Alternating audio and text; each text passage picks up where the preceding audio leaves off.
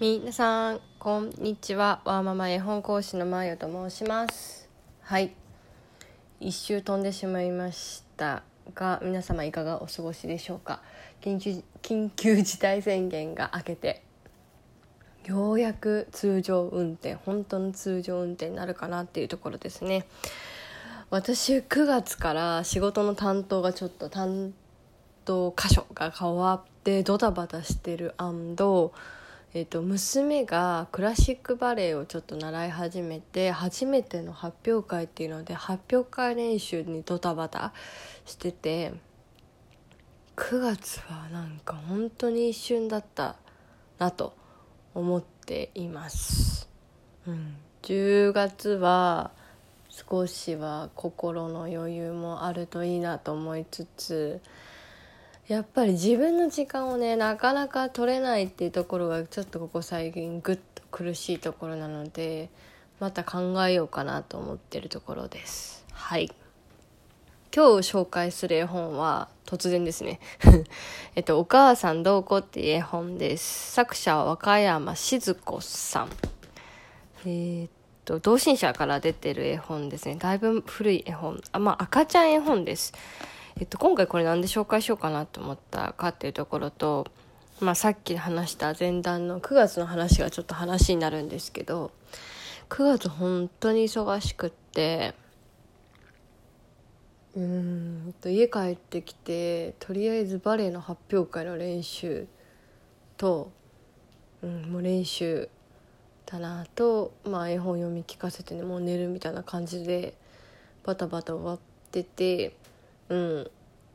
そんな中でこう選んでくる絵本がなんかお母さんと一緒に何かをするみたいな絵本めちゃめちゃ選んでくるようになったんですよね。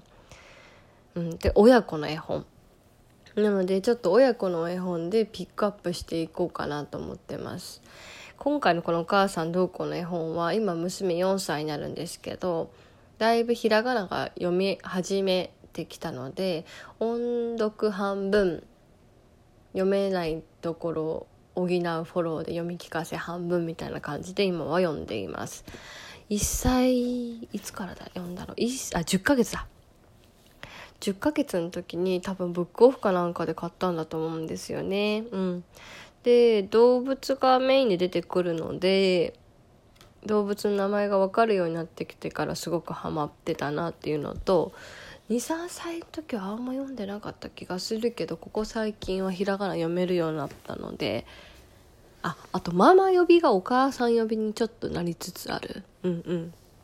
なんかそんなところがリンクして多分この絵本を読む機会がここ最近多いなと感じております。うん。